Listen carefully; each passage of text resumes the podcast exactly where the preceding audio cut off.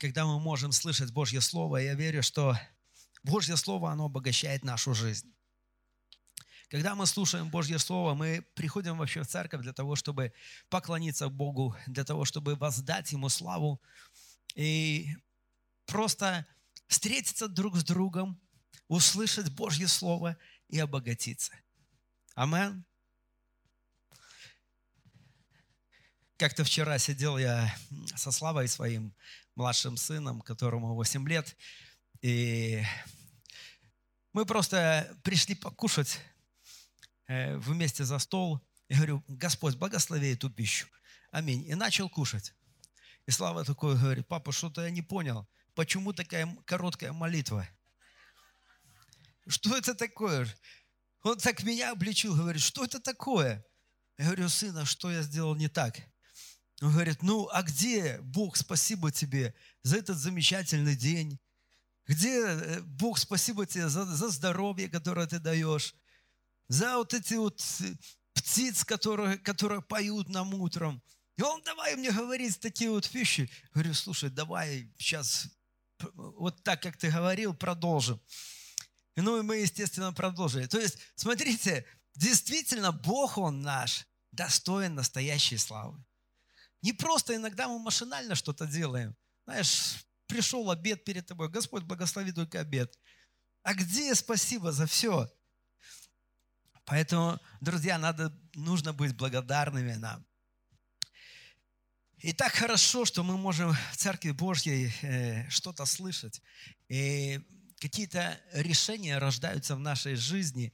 Я верю, что эти решения они не приходят э, из-за каких-то наших желаний. Я верю, что Дух Святой, который обитает в нас и который пребывает в Церкви Божьей, Он производит действие внутри каждого из нас. И Он рождает эти перемены.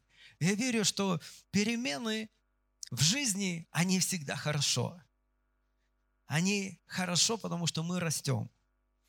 Это поднимает нас э, над тем, над чем мы вчера не могли подняться. Понимаете? Сегодня я буду говорить, несмотря на то, что э, у нас первое воскресенье месяца, и мы будем сегодня также иметь трапезу Господню, вспоминать смерть Господа Иисуса Христа. Иисус действительно умер за каждого из нас. Но Он умер с определенной целью. Его цель была, он написано, пришел, чтобы разрушить дела дьявола. Вы знаете, и так часто вот эти дела дьявола, они преобладают в жизнях людей, что хотелось бы избавиться от этого корня, чтобы освободиться по-настоящему и заполнить свою жизнь Христом в полноте. Поэтому сегодня немножко тема у меня будет такая несвойственная для первого воскресенья месяца, но я ее назвал «Чужая территория». Я думаю, что это будет важно, потому что я вижу, как многие люди, они страдают из-за того, что э, у них что-то в жизни не клеится и что-то не складывается. Есть определенные причины, почему это не складывается и почему у нас не, не, не происходит то, что должно происходить на самом деле. В детстве мы, особенно с одним братом, мы постоянно были в деревне постоянно приезжали в деревню, отдыхали у бабушки. Нам так нравилось в деревне. Вы знаете, и был один сад там в деревне, в который, э, который был огражден такой, э, я бы не сказал даже забором.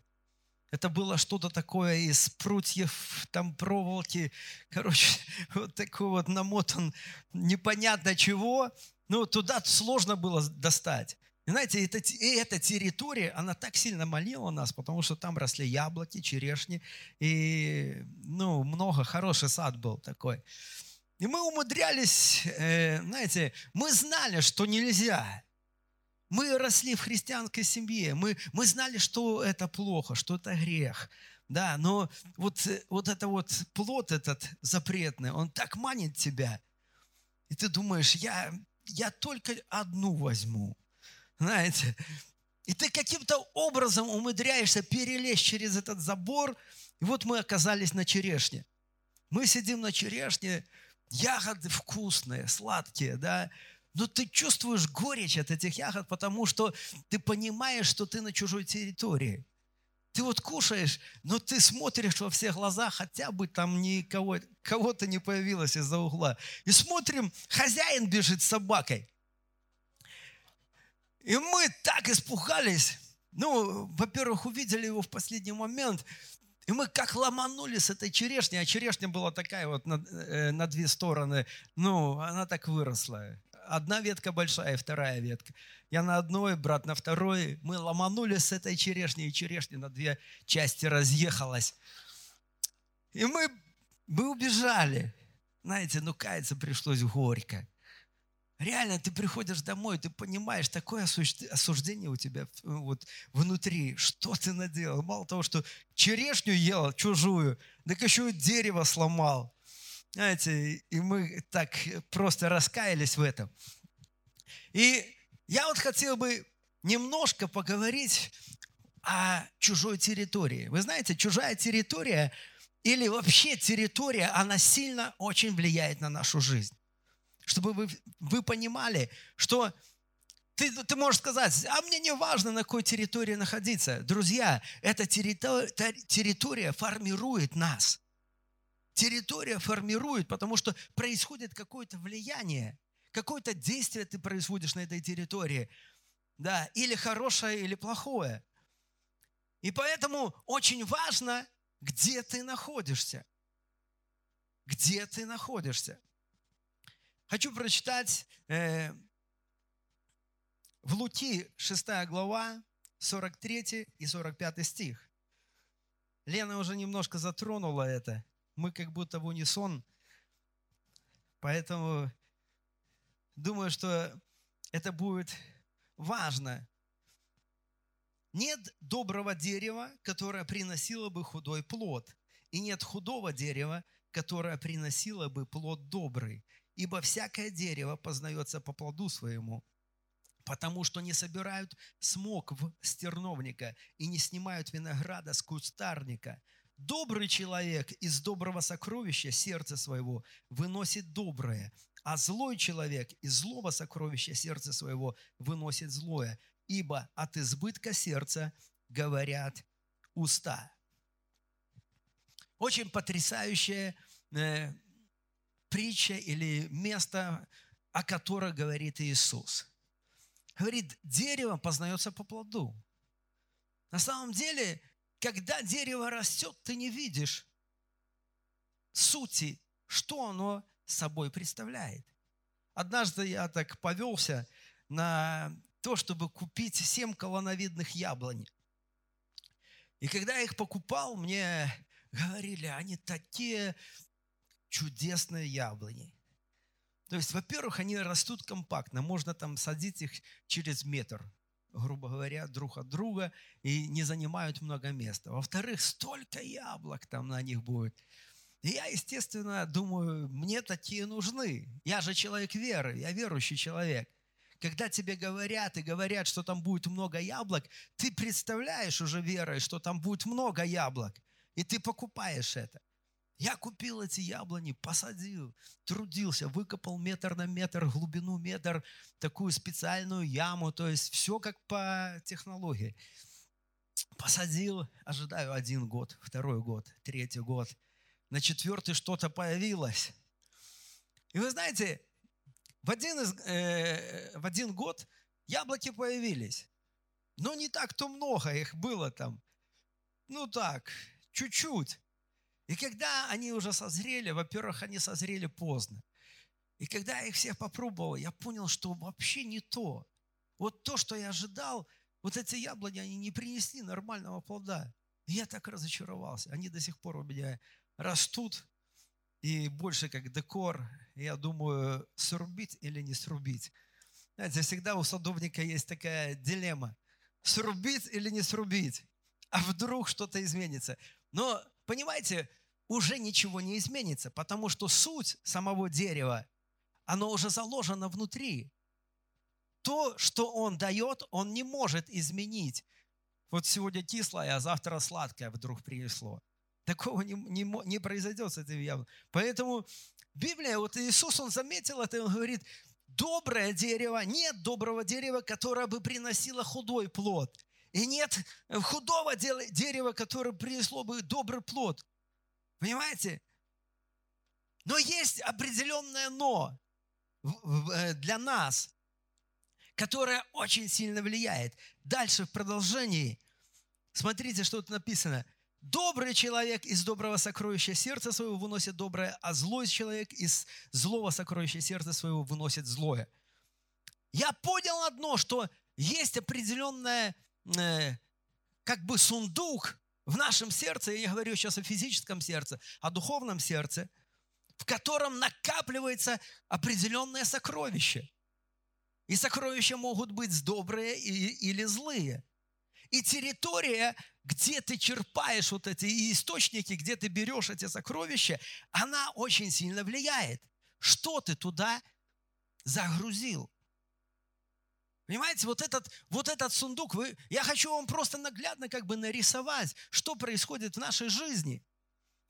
И в итоге, когда вот этот сундук заполнен, да, происходит какой-то избыток, и ты уже не можешь ни о чем другом говорить, лишь только о том, что там есть.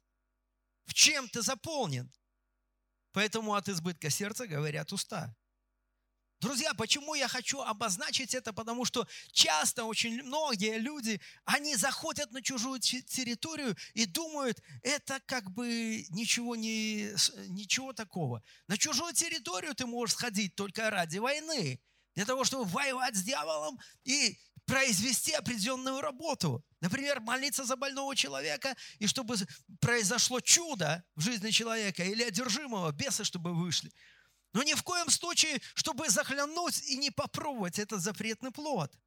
Когда ты идешь с такой целью, пойми, ты начинаешь наполнять свое сердце чем-то негативным, которое рано или поздно отобразится на твоей жизни. Иногда просто ты разговариваешь с человеком, и ты понимаешь, чем он наполнен. Он не может ни о чем другом говорить, потому что когда он наполнен этим, он только говорит об этом. Понимаете? Или доброе, или худое. Он говорит о каких-то вещах, и ты понимаешь, вот этот человек этим живет. Понимаете? Поэтому насколько важно нам наблюдать над тем, чем мы заполняем свою жизнь. Я, когда читал и думал об этом, я вдруг вспомнил про Каина и Авеля. Это первые дети, которые родились у Адама и Евы. Каин был первым. И вы знаете, всегда в моем представлении насчет Каина было такое понимание, что этот человек, он как бы родился злым. Вот он по жизни был злой. Но на самом деле это абсолютно не так.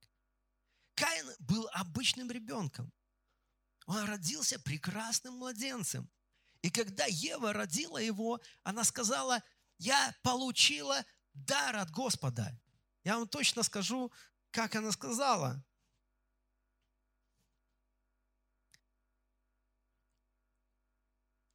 Приобрела я человека от Господа.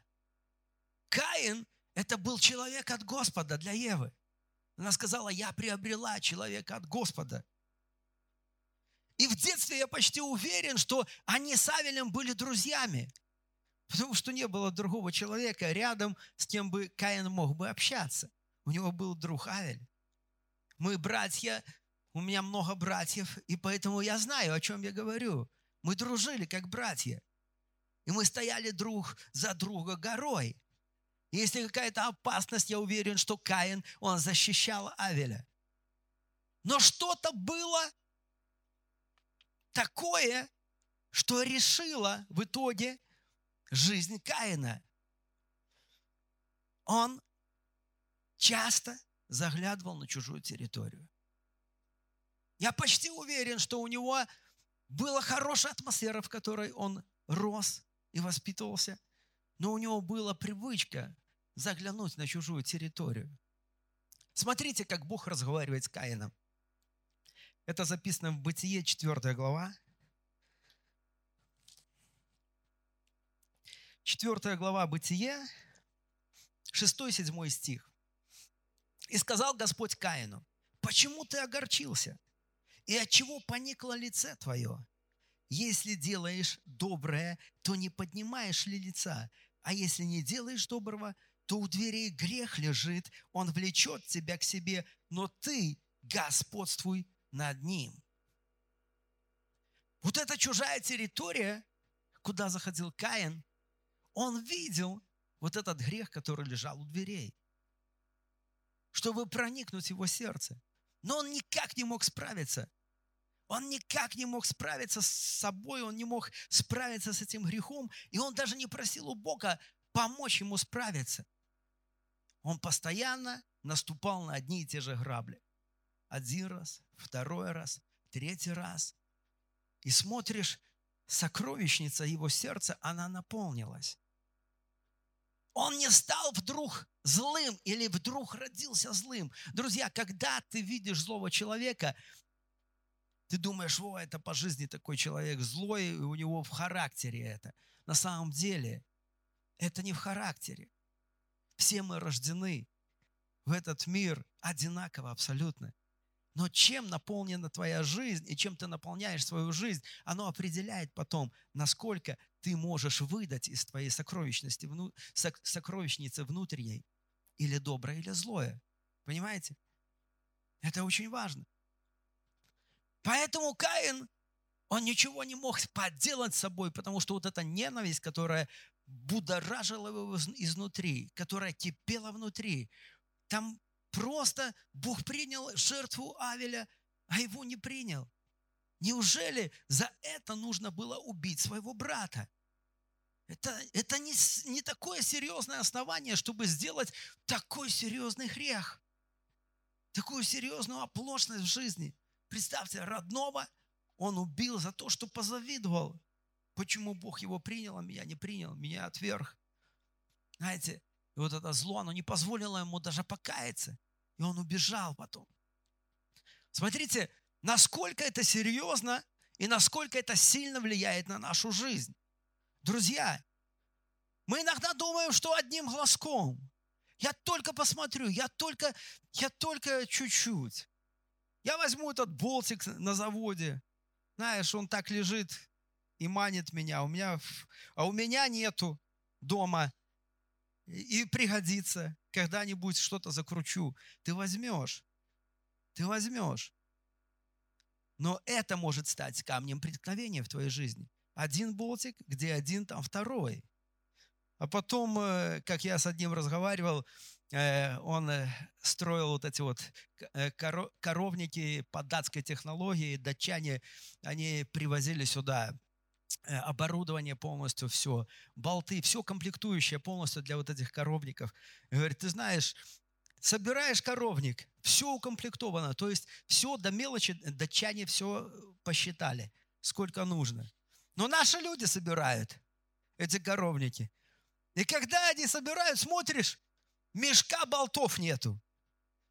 Кому нужен мешок болтов, чтобы скручивать их? Какой-то наш друг взял мешочек и понес домой. Ему пригодится в хозяйстве. Понимаете? И вот так все в жизни у нас происходит. Мы как бы привыкли это делать. Друзья, нужно отвыкнуть это делать. Забудь прошлое. Не нужна тебе чужая территория, потому что чужая территория, она рано или поздно уничтожит тебя. Или просто оставит тебя ни с чем.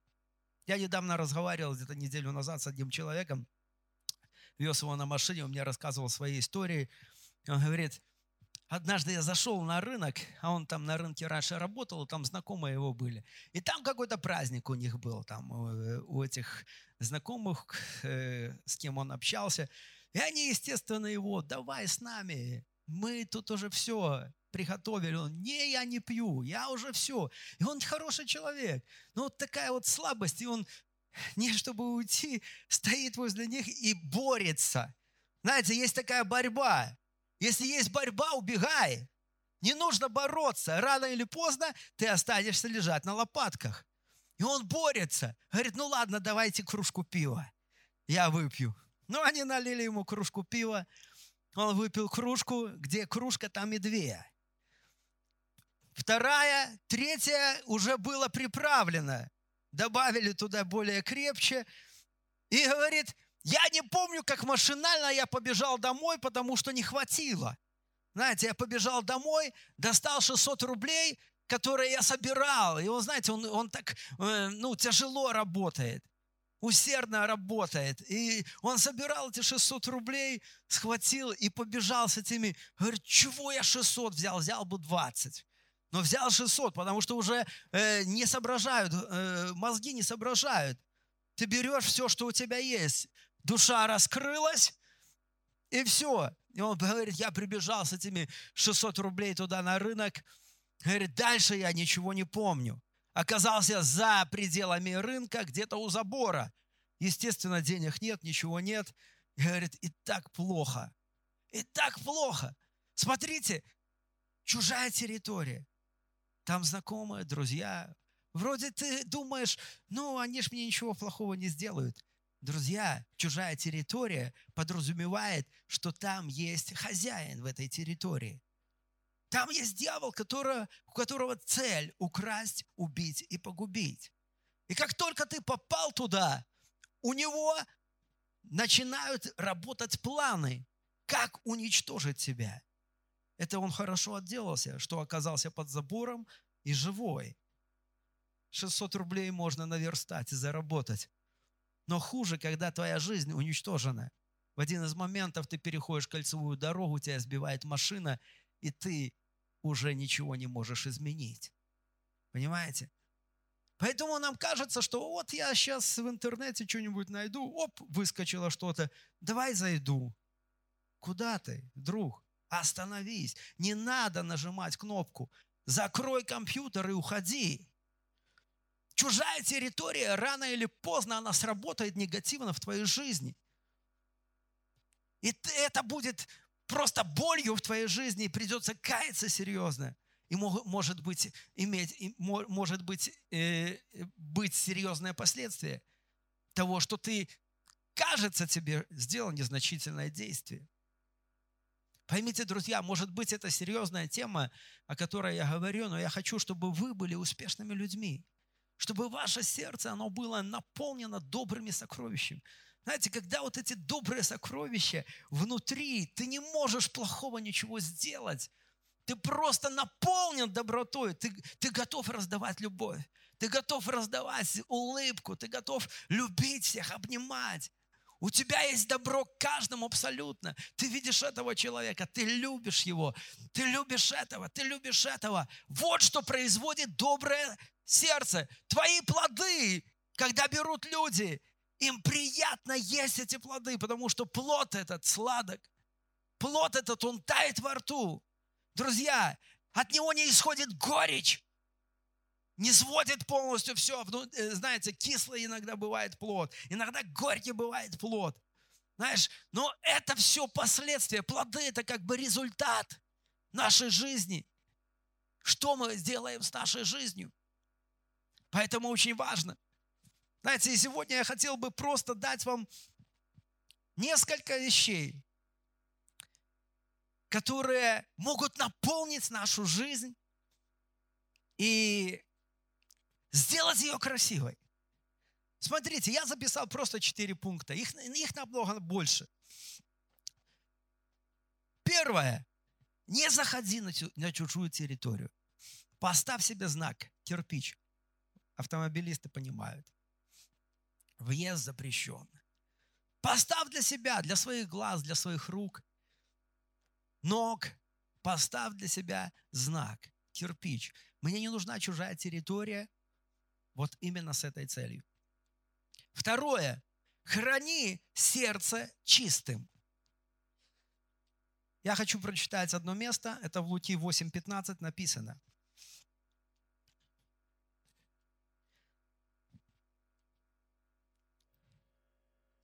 Это Иисус также говорит в притче. Но я тут несколько слов, которые конкретно касаются сердца. А упавшая на добрую землю это те, которые, услышав Слово, хранят его в добром и чистом сердце и приносят плод в терпении. Никогда хороший плод не произрастет в плохом сердце, грязном сердце, где почва негативная. Никогда мы не, не сможем ожидать хорошего плода от негативного э, тем, э, тем, чем мы наполнили себя. Только доброе и чистое сердце. Слово попадает и растет. Третье. Исполняйтесь духом. Написано в Библии, не упивайтесь вином, от которого бывает распутство, но и исполняйтесь духом. Друзья, я вам скажу, что Дух Святой, Он способен так поднять нашу жизнь на такие высоты, что мы даже не мечтали о том, что может произойти в нашей жизни. Насколько это может обогатить нашу жизнь. Поэтому не забывайте всякий раз исполняться Святым Духом. Четвертое. Наполняйтесь Словом Божьим. Это самое мощное оружие против всех дел дьявола, против всяких искушений, против всяких атак. Что бы дьявол ни замышлял, у тебя есть ответ. Это Слово Божье. Если ты наполняешься Словом Божьим, ты всегда можешь ответить. Друзья, если ты наполнен Божьим Словом, у тебя есть ответ на все вызовы в жизни. Друзья, наполняйтесь Божьим Словом. Полюбите Божье Слово. Полюбите Божье Слово. Полюбите Божье Слово. Как-то, э, когда мой отец умер, э, Вероника, уже прошло время, она снила сон – говорит, увидела дедушку, и он сказал, читайте Библию, читайте Библию, как он там сказал, так в захлеб. Читайте Библию в захлеб. Это человек, который прожил практически 80 лет, который читал Библию, у него исписанных конспектов столько, у него исписана жизнь вся, и везде стены все в, его комнате исписаны Божьим Словом. У него везде висит Божье Слово. Представьте, если оно написано на стенах, это значит, что оно вышло изнутри. Понимаете? Это не просто, знаешь, ты вдруг решил повесить. Это ты наполнен, ты чувствуешь, что оно прет, оно, оно пи через край. Через край. Читайте Библию в захлеб. Запомните, если вы ничего не запомните из моей проповеди, что я сказал, запомните это, читайте Библию в захлеб. Это никогда не уничтожит вашу жизнь. Ваша жизнь будет процветать. Ваша жизнь, она будет расти, расти, возвышаться, расширяться. Вы будете понимать Иисуса. Вы будете понимать Бога, который возлюбил и отдал Сына Своего. Вы будете понимать, для чего Святой Дух дан нам? Абсолютно. Библия раскрывает все тайны. Библия раскрывает нам все тайны. Друзья, у нас есть такая невероятная привилегия наполнять свое сердце добрым сокровищем и расти, расти изо дня в день преображаясь. Аллилуйя.